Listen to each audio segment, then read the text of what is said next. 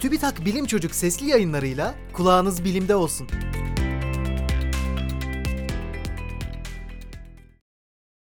Çin Seddi'nin doğal koruması. Ahşap, toprak ve taş kullanılarak yapılan, uzunluğu 20 bin kilometreyi aşan Çin Seddi binlerce yıldır ayakta kalmayı başardı. Bunda düzenli olarak yapılan bakım ve onarımın payı oldukça büyük. Ancak yapının duvarlarında liken, bakteri, mantar, yosun ve küçük bitkiler gibi canlılar birkaç santimetre kalınlıkta katmanlar oluşturabiliyor. Biyokabuk olarak da bilinen bu katmanlar doğal olmayan yapılar için aşınmayı önleyen bir koruyucu olabilir. Bir araştırma ekibi Çin Seddi'nin 600 kilometrelik bölümünde biyokabuğun yapıya etkisini inceledi.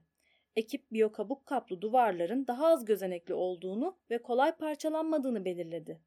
Bu katman aşınmayı azaltıp hava koşullarına karşı önemli bir koruma sağlıyor.